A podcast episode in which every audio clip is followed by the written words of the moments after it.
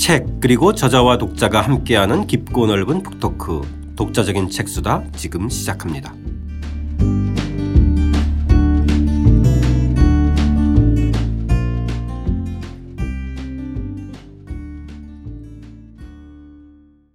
주경철 선생님과 함께하는 주경철의 유럽인 이야기 5장 컬럼버스 에덴 동산의 꿈으로 근대를 열다 그 세 번째 이야기입니다. 새로운 땅에 발을 내딛다 편 시작하겠습니다. 저는 책 만든 사람 김학원입니다. 안녕하세요. 포근이 형 박태근입니다. 안녕하세요. 저자 주경철입니다. 자, 이제 오랜 준비와 몇 차례의 실패 끝에 이제 컬럼버스가 세 척의 배를 이끌고 에스파냐를 떠나는 장면 읽으면서 시작하겠습니다.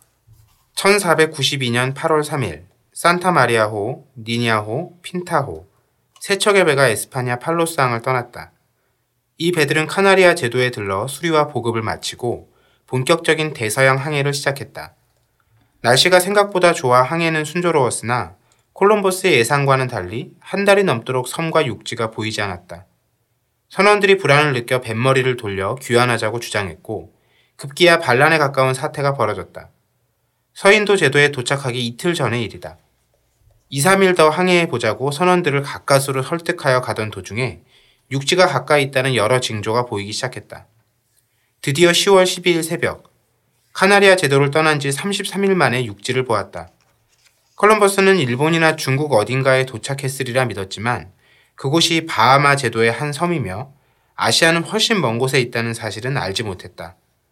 해가 뜨자 컬럼버스는 부하 몇 명과 함께 무장 상륙정을 타고 섬에 상륙했다. 구대륙과 신대륙이 조우하는 역사적인 순간이었다. 예. 그때 보면은 사실 이 자기들이 이제 이 선언하는 장면과 이 원주민들의 시선을 보면은 정말 이 사람들은 정말 그 당혹스럽고 황당했을 것 같은데 그죠? 그렇죠. 처음 네. 보는 낯선 인간들이 그 낯선 이상한 사실 그런 그것만은 배가 없거든요. 이 섬 사람들은 그렇죠. 예. 그런 것이 이게 나타나고 사람들이 처음 보는 이상하게 생기는 사람들이 나타나 가지고 뭐 이상한 소리를 해대고 그러니까요. 그러니까 이런 현상들이 가끔 있거든요. 그때에 이 사람들이 남긴 그, 어, 구술 기록들. 워낙 아. 충격적이라 네. 그런 뭐 이런 것들을 이렇게 보면은 되게 굉장히 놀라운 사건을 당연히 받아들이고 죽은 사람들이 죽은 영혼들이 음. 나타났다. 이런 식의 아. 반응들이 많아요. 굉장히 놀랍죠. 그렇죠. 네. 네. 그럴 수 있을 것 같아요. 그런 죽은 사람들의 어떤 오늘이 더 환생했다 이런 생각도 들 것 같고. 저 대개 물론 당연히 이제 상상하죠. 여기 지금 197쪽에 있는 그림을 보면은 네. 정말 철저하게 유럽 중심적이죠. 당연히 네네. 이 사람들 어 기독교 깃발, 왕실 깃발, 뭐 십자가 이런 거 앞에 들고 있고 그 다음에 무기를 들고 있고 네. 이게 종교와 무력을 가지고 지금 이제 뚫고 들어온 거죠. 그리고 되게 이제 그런 분석을 많이 하는데 이 사람들은 옷을 입고 있고 주변에 숨어 있는 그 현지 주민들은 다 옷을 벗고 있고 네. 실제 그렇기도 하지만 상징적인 의미로 음. 얘는 이 모든 것이 지금 문화적으로나 정신적으로 빈약한 존재. 네네. 여기에 정신적이거나 물질적이거나 무력적이거나 강력한 힘을 가진 사람들이 이제 밀고 들어와서 그렇기 때문에 정당한 거다라고 음. 하는 거를 나타내는 뭐 그런 식으로 많이들 있죠. 네. 이런 종류의 그림들. 예. 이 196쪽에 보면은 그 당시 콜럼버스가 쓴 일지인가요? 그렇죠. 일지에 네. 나오는 일지 내용이죠. 대목도 한번 좀 읽어보겠습니다. 그들은 훌륭하고 똑똑한 하인이 될 것이다. 우리가 해준 모든 말을 아주 빠르게 따라하기 때문이다. 그리고 종교가 없어 보이므로 아주 쉽게 기독교도가 될 것으로 믿는다. 우리 주님을 기쁘게 해드리기 위해 귀환할 때 그들 중 여섯 명을 잡아다가 국왕 전하께 데리고 가서 말하는 법을 배우도록 할 것이다. 음. 보면 계획이 딱 다 서 있어요. 그러니까 사실은 이런 계획을 가지고 간 건 아닌데 네. 이 사람들이 도착한 첫날 바로 이, 이거로 방향을 잡은 거죠. 와서 그렇죠. 보니 적어도 이 지역은 물론 이제 어, 이 때쯤에 계속 콜럼버스가 생각한 거는 더 발전된 문명권이 있다. 중국이나 어딜 가면은 이렇지는 않다. 라고 생각을 해서 빨리 그곳에 가서 뭐 금도 얻고 뭐도 하고 싶다고 생각을 하는데 네. 적어도 이 지역은 지금 사람들이 무력이 약하고 어, 문명 수준이 떨어져 있다는 걸 파악하자마자 바로 여기는 정복해도 되겠네라고 음. 이제 지금 생각을 한 거예요. 네. 그래서 아예 그냥 이 에스파냐 왕과 여왕의 소유로 삼는다고 선언해버리고 선언을 그렇죠? 해버린 거죠. 네. 그리고 자기네들끼리 또 증언을 하고 우리 네. 선언했다. 네. 어, 그 굉장히 그 형식적인 절차, 절차적 정당성이 굉장히 민감해요. 음. 그거를 다 이렇게 자기네들이 선언하고 자기네들이 기록하고 그 다음에 그거를 이 스페인어로 할 거 아니에요. 스페인어로 음. 현지 주민들한테 또 읊어줘요. 아. 그 사람들이 뭐라고 뭐 멍하게 보고 있을 거 아니에요. 저 사람들 동의했다. 그러면 다 이제 기록을 남기죠. 음. 근데 여기를 보면 지금 그리고서 이제 여섯 명을 잡아다가 국왕에게 데리고 가서 아무튼 말하는 법을 배우도록 할 것이다. 아무 생각이 없어요. 이거 샘플로 잡아가면 된다고 생각을 하는 거예요. 그 남이야 뭐 어, 떻든 간에. 네. 그러니까 훌륭하고 똑똑한 하인이 될 것이다. 바로 이제 노예화시키겠다는 개념이 음. 벌써 선 거죠. 네. 그리고 어 얘네들 말 못한다. 말이 왜 없어요 사람이. 근데 유럽 언어가 아니기 때문에 이건 말이 없는 거다. 음. 이걸 저 우리 종교가 아니기 때문에 이건, 이건 종교가 없는 사람들이다. 그러니까 빨리 음. 기독교를 가르쳐야 된다. 그래서 잡아다가 어저 이 통역이나 뭐 이런 사람 필요하니까요. 그리고 네. 증 무엇보다도 증거. 음. 내가 직접 아시아에 갔다라고 하는 건 이제 보여주기 위해서라도 사람, 뭐 앵무새 뭐 이런 거 가져가는 거 좋아하죠. 아 예. 자, 그래서 여기서는 이제는 더 이상 이제 항의하지 않고 현지에 일부 선언들을 남겨놓고 그리고 귀환하는 거죠. 선생님. 그러니까 몇 군데를 막 돌아다니는데 네. 계속 금을 찾거든요. 예. 그 중에 무슨 사고가 배한 척 침몰하고 누구는 도망갔다 오고 뭐 여러 우여곡절을 겪는데 그러니까 이제 에 배가 한척 저 부서졌으니까 모든 사람이 다 타고 갈 수는 없고 뭐 여러 가지 아. 고려를 해서 일부 사람들을 현지에 남겨놓고 우리가 이제 다시 올 테니까 네. 얘들 여기 지키고 있어라. 음. 이제 그런 식으로 하고 어 다음에 어 1월인가요? 2월쯤 돼가지고 이제 자기네 본지는 스페인으로 돌아간 거죠. 아, 예. 나중에 다시 돌아와 보니까 이 남겨놨던 사람들이 다 살해됐어요. 아마 현지와 무슨 갈등 때문에 그랬는지 예. 음, 하여튼 이 살아남은 사람은 없습니다. 아. 네. 자, 이 항해를 마치고 귀국한 이 컬럼버스의 이후의 과정들에 대한 설명이 198쪽에 있는데요. 그 대목도 한번 좀 읽어보겠습니다. 항해를 마치고 귀국한 컬럼버스는 영웅이 되었다. 이때가 그의 일생에서 가장 행복했던 시절이었을 것이다. 그는 국왕에게 자신이 보고 온 아시아 땅에 대해 보고하고 다시 그곳에서 금과 향신료를 찾아 큰 부를 얻어오겠다고 장담했다. 2차 항해는 발견을 넘어 식민 사업의 성격을 띠었다. 17척의 배에 1000명 이상의 인원이 참여했고 온갖 가축과 종자, 도구 등을 싣고 다시 대서양 항해를 했다. 그러나 이번 항해 역시 기대에 못 미치는 결과를 얻었다. 금과 향신료는 여전히 찾지 못했다. 그러는 동안 이 땅은 식민지로 전락하고 주민들은 학살당하거나 노예로 잡혀갔다. 에스파냐 당국도 점차 현지에서 어떤 일이 일어나는지 파악했다. 이사벨과 페르난도 두 국왕은 컬럼버스에 대한 신뢰를 점차 잃어갔다.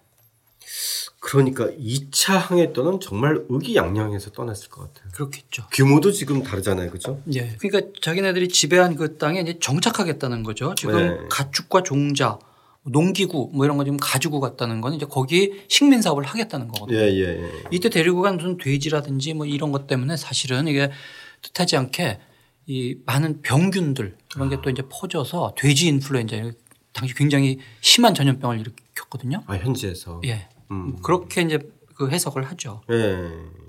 그 과정에서 어쨌든 그래도 3차까지는 이제 떠나게 되는데 3차에서는 항로를 좀 바꾼 것 같아요. 그죠? 음. 예. 예. 일단은 3차에 관한 대목을 한번 200쪽 읽고 선생님 말씀 좀 들어보겠습니다.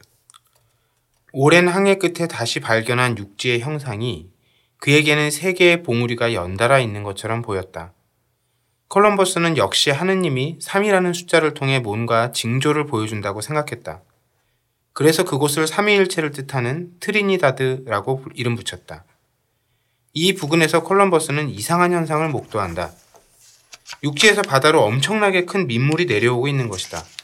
이게 무슨 현상일까 고민하던 그는 이번에도 성경에서 답을 찾았다. 에덴 동산에서 네 개의 큰 강이 발원하며 이 강들이 우리가 살아가는 이 세상 모든 물의 근원이라고 당시 사람들은 굳게 믿었다.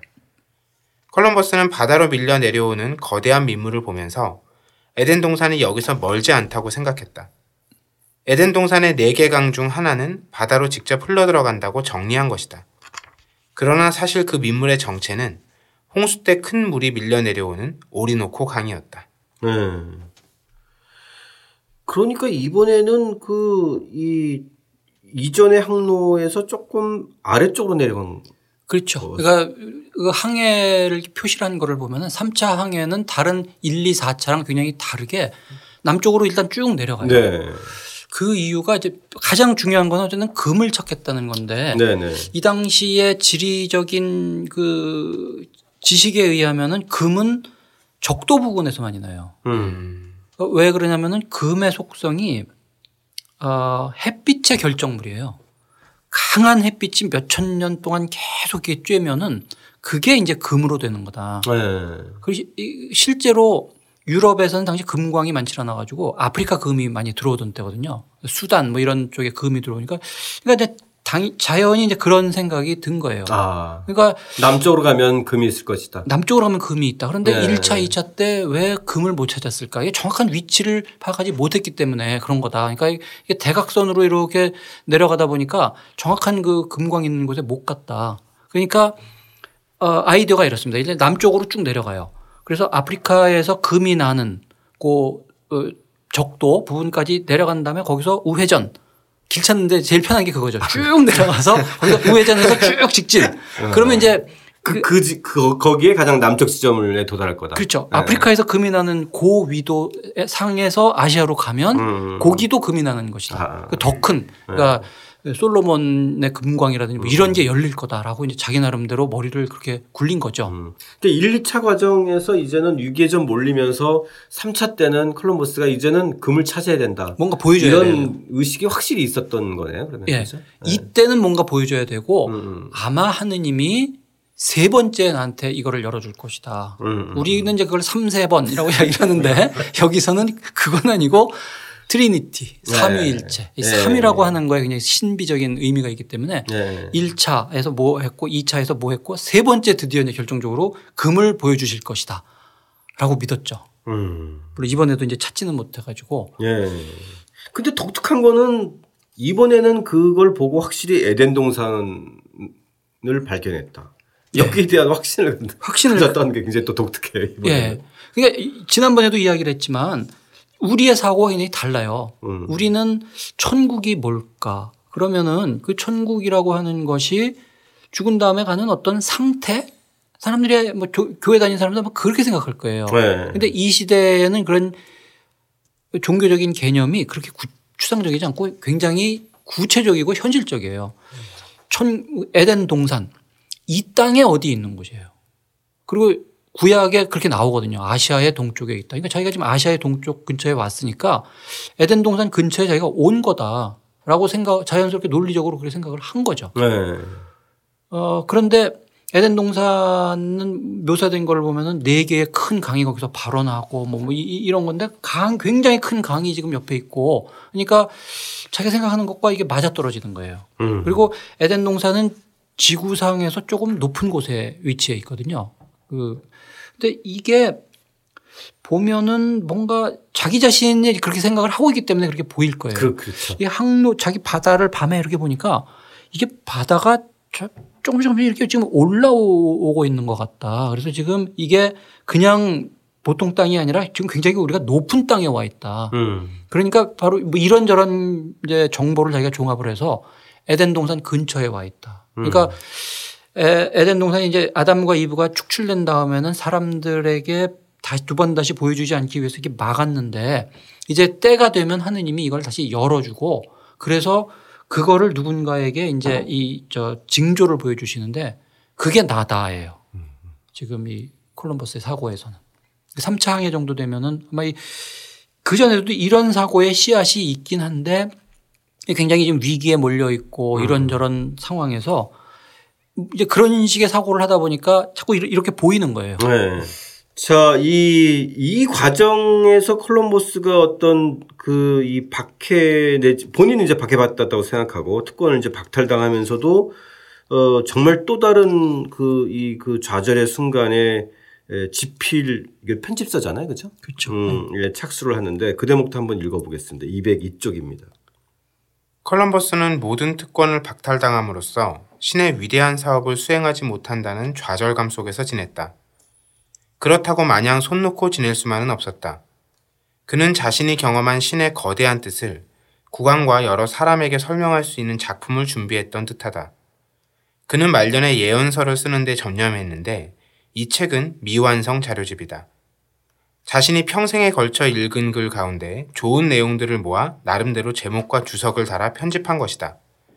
역사가들은 그가 이 자료를 가지고 인류사 전체를 자신의 시각으로 정리하는 대서사시를 쓰려고 한 게 아니었을까 추정한다. 아, 이 자료는 미완성이지만 남아있나요? 네. 남아있죠. 그러니까 이 자료가 역사가들이 되게 이제 그동안 무시했었어요. 너무 난삽하고 이게 뭔 내용인지 잘 모르겠으니까 이 말년에 그 콜럼버스가 약간 정신적으로 문제가 음. 있지 않았을까 뭐 대충 이런 정도로 치부하다가 네. 최근에 이제 이 콜럼버스에 대한 접근을 이 심성사를 읽어보려고 하다가 보니까 이제 이게 어쨌든 말년에 자기 인생 전체를 정리하는 그런 자료집이기 때문에 요거를 이제 많이 해석을 최근에 이제 시도를 한 거죠. 네.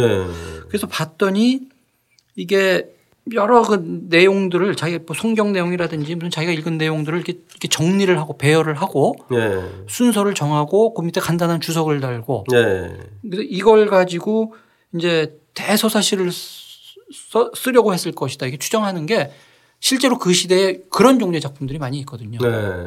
자기 지금 이 시대까지의 인류 창조로부터 어, 지금까지의 역사를 쭉 기술하는 그런 말하면 장르가 있었어요. 그렇죠. 일부러 이제 일종의 이제 집대성이나 편찬 같은 거잖아요. 그렇죠. 네. 그러면서 이제 자기의 코멘트를 다는. 네. 그렇죠. 네.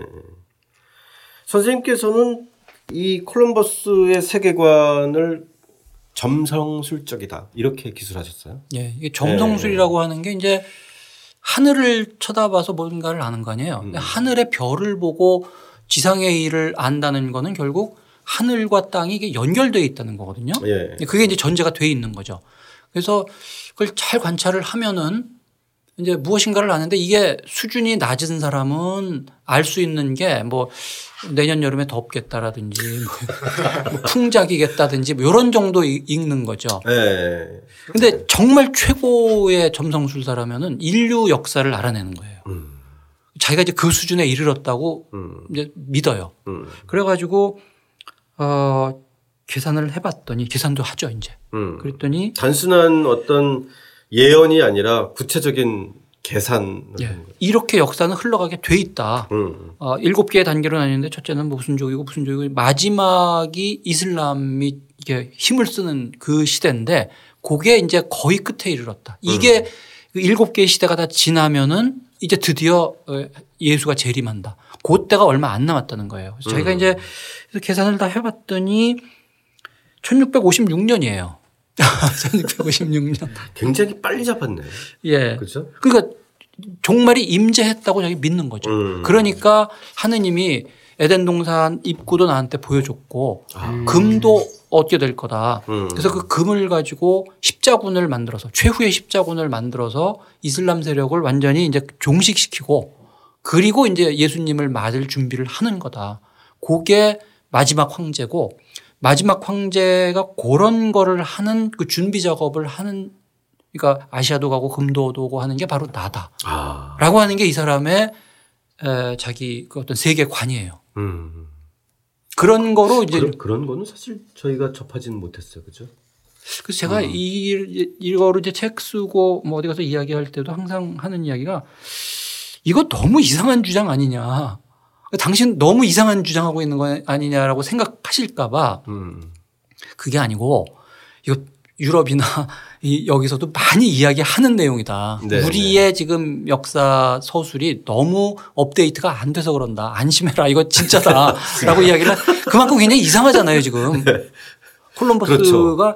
그런 식의 어떤 사고를 그러니까. 했다는 게 잘 믿어지지가 네. 않는 정도인데. 에덴 동산의 얘기나 지금 얘기하는 그런 어떤 구체적으로 그런 인류사를 예언하고 계산하고 이런 사실상 그러니까 다음 세계로 나아간 프론티어라고 생각을 하는데 네. 이런 상황들을 보면 못 나가고 그 세계에 머물러 있는 사람 같은 느낌인 그, 거잖아요. 맞아요. 예, 예. 그러니까 우리가 머릿속에 그려지지가 않는 거죠. 음. 근데 사실은 이게 여러 인물들이 그랬어요. 그러니까 뉴튼이 대표적입니다. 우리는 아. 뉴튼 그러면 만유인력 그래서 굉장히 합리적인 우리가 그렇죠. 요즘 생각하는 합리적인 그런 사고로 충만한 그것만 가지고 있는 사람이라고 생각하기 쉬운데 네. 아, 이 뉴튼 연구자들은 그렇게 이야기를 해요. 지금 뉴튼의 그 사고 방식 전체 큰 체계에서 만유 인력이라는 이런 거는 부분적인 것밖에 안 된다. 음. 실제 이 사람이 더 많은 시간을 보낸 거는 우주의 신비, 성경의 신비 뭐 이런 거예요. 음. 콜럼버스랑 비슷합니다. 그래서 이거를 뉴튼의 오컬트 스터디즈라고 그러는데 그러니까 신비주의 이 내용을 굉장히 연구를 많이 했어요. 특히 성경을 읽고 거기서부터 인류의 어떤 종말 같은 거 읽어내려고 하는데 1704년에 그 문건이 있거든요. 네. 뉴튼의 기록이 네. 여기서는 2060년으로 잡아요. 뉴튼은. 아. 비슷해요 사고가. 음. 그래도 뉴턴이 콜럼버스보다는 정확한 거네요. 아직 오지 않았어요. 아직 2060년에 올지 모르죠. 그렇죠. 그래서 이런 자료들이 케임브리지 그 대학 사고에 많이 남아 있었는데 음. 음. 이런 거를 밝혀낸 중요한 인물이 누구냐면 케인즈예요. 아.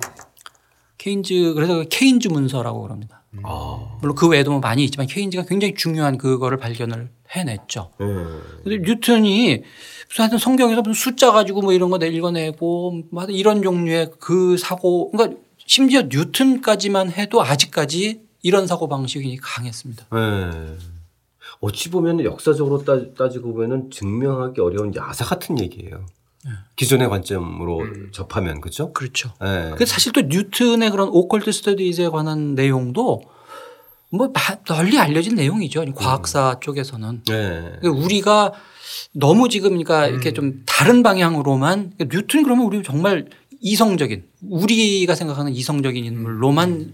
파악을 하고 있잖아요. 네. 그러니까 그 뉴튼의 과학은 더 큰 어떤 신비를 정리하는 도구로서의 의미가 더 강해요. 네. 자, 이, 이, 이 컬럼버스의 마지막 장면 한번 좀 살펴볼까요? 205쪽입니다. 1506년 5월 19일 성 삼위일체 성모 마리아 그리고 자신과 부모와 아내 모든 신실한 신자들의 영혼을 위해 미사를 드려달라는 내용의 유언장을 작성한 후 그는 세상을 떠났다. 오늘날 세비야 대성당에는 컬럼버스의 시신을 안치한 거대한 묘가 조성되어 있다. 그런데 컬럼버스 시신을 서인도 제도에 묻어달라는 후손의 희망에 따라 시신이 대서양을 오간 적이 있다. 후일 도미니카 공화국 산토 도밍고에서 콜럼버스의 시신으로 보이는 흔적이 발견되어서 산토 도밍고 측에서는 이것이 진짜 컬럼버스의 시체라며 컬럼버스의 등대 아래 안치했다. DNA 분석으로도 사실을 규명할 수 없어 어느 쪽이 진짜인지는 아직도 명확히 알 수 없다. 죽은 후에도 그는 미스터리를 남겼다. 일단 이 세비야 대성당에 콜럼버스의 시신이 안치돼 있나요? 저는 있죠.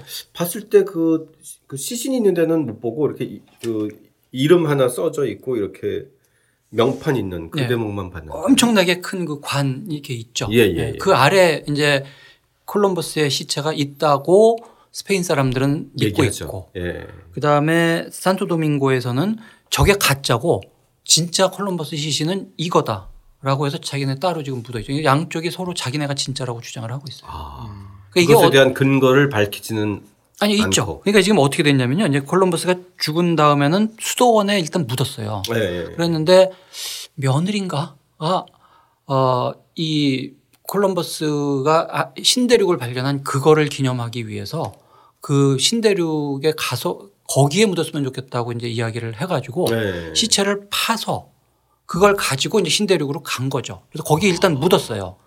그랬는데 아, 실제로 가, 거기서 실제로 네, 묻었어요? 실, 제로 묻었어요. 어, 대단한. 그랬는데 이제 스페인 식 그게 스페인 식민지였기 때문에 그랬었는데 이게 이제 뭐 역사가 이제 진행되면서 스페인 영토를 잃고 이게 다, 다른 나라 영토가 되고 이러면서 또 거기서도 한 번 또 옮기죠. 또 또 한번 이장을 해요. 네. 그러고 나서 스페인 쪽에서 이 다시 스페인으로 시신을 가지고 와서 세비야에 묻자. 라고 해가지고 다시 가지고 와서 이제 묻은 게 지금 그 어, 세비야에 있는 그건데 그러고 나서 이 산토도밍고의 성당 지하실에서 뭐가 이게 통이 하나 발견됐는데 거기 뼈가 있고 거기에 콜럼버스라고 하는 이름이 있는 거예요. 음. 그러니까 이제 이쪽에서는 이게 진짜다. 음. 그 보낸 거는 가짜인지 뭐지 하여튼 그거는 우리가 모르겠고 이게 진짜다. 옮겨 다니면서 이게 뭐 그, 그렇게 될 수 있다 이렇게 얘기되는 거군요. 예. 네? 그리고 어떤 사람은 애초에 제일 처음에 수도원에 묻었을 때 그거를 판에서 준 거 자체가 가짜다라고 하는 주장도 있고요. 네. 이게 이제 이렇게 되니까 할 수 있는 게 DNA. 그러니까 콜럼버스의 후손 뭐, 뭐 해가지고 이제 이 DNA 분석을 하자고 했는데 아무것도 안 나왔어요. 이게 워낙 이제 오래되고 일어나가지고 분석 네. 불가능. 요게 몇 년 전 일이죠. 음. 하여튼 그래서 양두 개 중에 어느 게 진짜 콜럼버스 시신인지 아니면 음. 둘다 가짜인지 뭔지 모르는 상황이죠. 어쨌든 생, 가도 다양하고 아니 죽고 나서도 두 대륙에 다 좋은 영향을 끼쳤네. 양쪽 다 그러니까. 관광지로 네. 많은 사람들이 갈 테니까. 그렇죠. 네. 양쪽 다 다 뭐 사실 뭐 어, 있다고 주장하면 되는 거니까. 그게 그러니까 실제 콜럼버스의 시신이 뭔지 그 무슨 의미가 있어요. 그러니까 양쪽 다 양쪽 다 진짜라고 하면 되는 거고. 그렇죠. 예. 예. 음. 일체 유심조죠. 이게 다 마음이 지어낸 건데. 참 그런 거 보면 참 진짜 콜럼버스에 대한 얘기는 정말 흥미진진하네요. 그렇죠? 그렇죠. 예. 네. 재밌죠. 자, 이제 좀 세 번의 이야기를 좀 마무리를 좀 했으면 좋겠는데 우리가 알고 있었던 콜럼버스하고는 전혀 좀 다른 그러니까 어떻게 보면 굉장히 중세적인 인간이면서 또 한편으로는 정말 좀 새로운 그 프론티어의 정신을 가지고 있었던 이런 두 가지 측면이 다 공존하는 인, 예. 물인 것 같은데. 그래서 제가 이제 그 이런 이야기를 하면서 조금 조심스러운 게 네. 그러면은 마치 콜럼버스는 100% 신성성만 가지고 있는 종교적인 인간이냐 음. 네. 이렇게 또 오해할 수도 있어요. 그렇죠. 그러니까 여태까지 그 측면을 너무 음. 그 보지 않았다라고 하는 건데 그 세속적인 측면도 굉장히 강하면서 종교적인 측면을 함께 가지고 있어요. 그래서 이런 아주 극도의 종교적인 심성하고 극도의 어떤 야망 세속적인 성공 이게 함께 공존해 있다는 이거 자체가 이제 이 시대 사람들의 특징인 거죠. 그러니까 네. 물질적인 거, 육체적인 거하고 어 정신적인 거. 이게 우리는 분리해서 생각하려는 음. 경향이 있는데 네. 이두 개가 같이 가는 거죠. 음. 그러니까 그래서 스님께서 여기 보면 중세적 꿈 으로부터 근대 세계사를 개척하는 가장 강력한 동력을 이끌어냈다 이런 표현을 하셨어요. 예. 그러니까 종교적인 심성 뭐 이런 것이 결과적으로는 거기에서 어떤 동력을 길어와서 그 동력으로 새로운 세계를 연 거죠. 새로운 대륙을 개척하고 새로운 세계를 만들어내고 근데 그런 물질적인 요인하고 정신적인 요인 이런 것들이 함께 작동을 하면서 지금 이제 근대로 들어오는 거거든요. 네. 그래서 저는 지금 이 어, 이런 현상이 꼭 그때 끝나버린 게 아니라 네. 좀 모양이 다르고 이러지만 이런 인물들 아직도 있어요. 제가 볼 때 딱 이휴영에 해당되는 인물이 스티브 잡스 같아요. 네. 스티브 잡스를 보면 물론 콜럼버스형 인간형. 네. 비즈니스맨이죠. 어, 당연히 뭐 이제 음. 회사 운영하고 그러는데 그 사람 전기를 보면은 굉장히 어떤 유사 종교적인 그런 측면이 있죠. 새로운 거를 만들어내고 어떤 헌신을 하고 이것으로 새로운 세상을 열겠다고 그러고 그리고 그게 아주 정말 집요하잖아요. 네. 아주 집요하게 그걸 밀어붙여서 이걸 하고. 근데 그런 사고 방식이 그 사람만 가지고 있는 거냐면 사실은 많은 사람들이 가지고 있는데 그걸 아주 극단화하고 그걸 아주 끝까지 밀어붙이고 사실 콜럼버스도 그런 식의 사고 방식이 콜럼버스만 했다는 게 아니라 그 시대에 여러 사람들이 되게 가지고 있는 요소들이거든요. 네. 근데 그거를 모아가지고 아주 극단화하고 그걸 끝까지 밀어붙이고 뭐 그런 유형이죠. 네. 스티브 잡스를 보면은 콜럼버스 같다. 콜럼버스를 보면 스티브 잡스 같다 는 생각을 좀 하고 하게 됩니다. 네. 저는 뭐 전혀 다른 맥락으로 얘기하자면은 기존에 나왔던 인물 중에서는 저희가 주로 이제 왕 귀족들을 다루는데 음.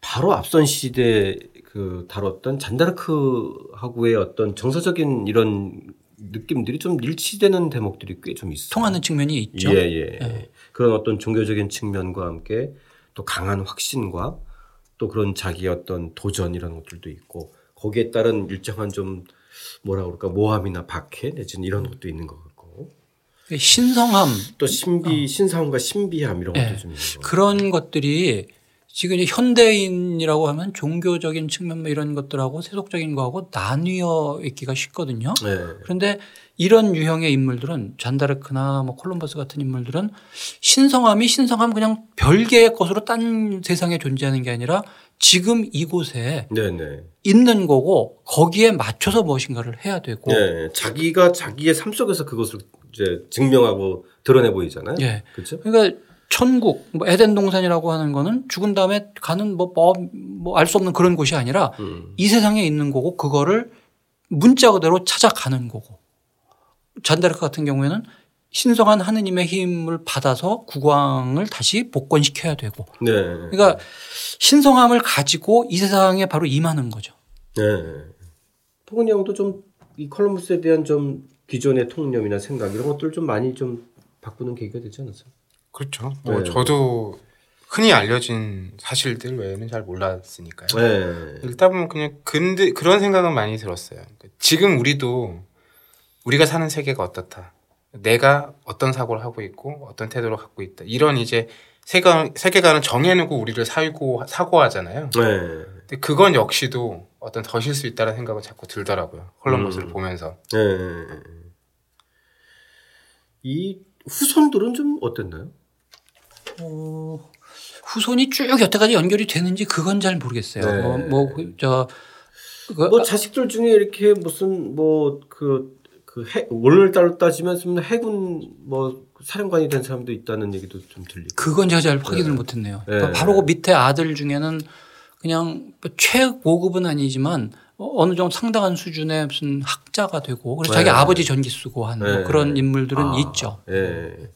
콜럼버스가 보면 되게 그 학문적인 캐릭터 중 캐릭터도 있어요, 그죠? 굉장히 연구적인. 예, 그러니까 이 글을 그러니까 책 서적상도 했고. 그렇죠. 예, 예. 어, 그런 점에서 본다면 그러니까 하여튼 참 특이한 게 우리가 이 처음에 이 사람의 초기 인생을 살필 때 교육을 어떻게 받았냐. 그런데 학교를 다닌 적이 없거든요. 네. 이 모든 걸 독학으로 했다. 음, 음. 이게 참 중요한 것 같아요. 네. 독학이라고 하는 게 참 위험하죠. 음. 이런 식의 정말 희한한 생각을 하게 되죠. 네. 잘 맞아 떨어지면 아주 기가 막힌 천재적인 독창적인 무엇인가가 나올 수도 있고 아니면은 되게 정말 기발하지만 아무 쓸모 없는 이상한 인물이 되기도 하고. 네.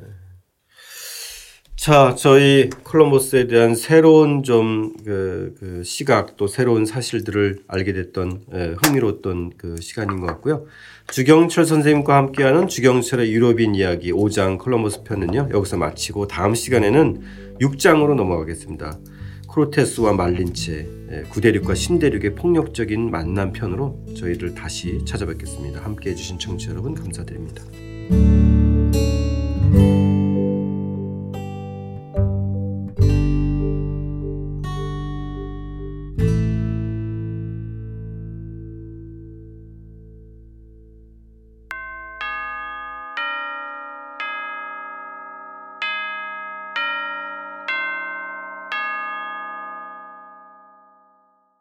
안녕하세요. 책 만드는 사람 김학원입니다.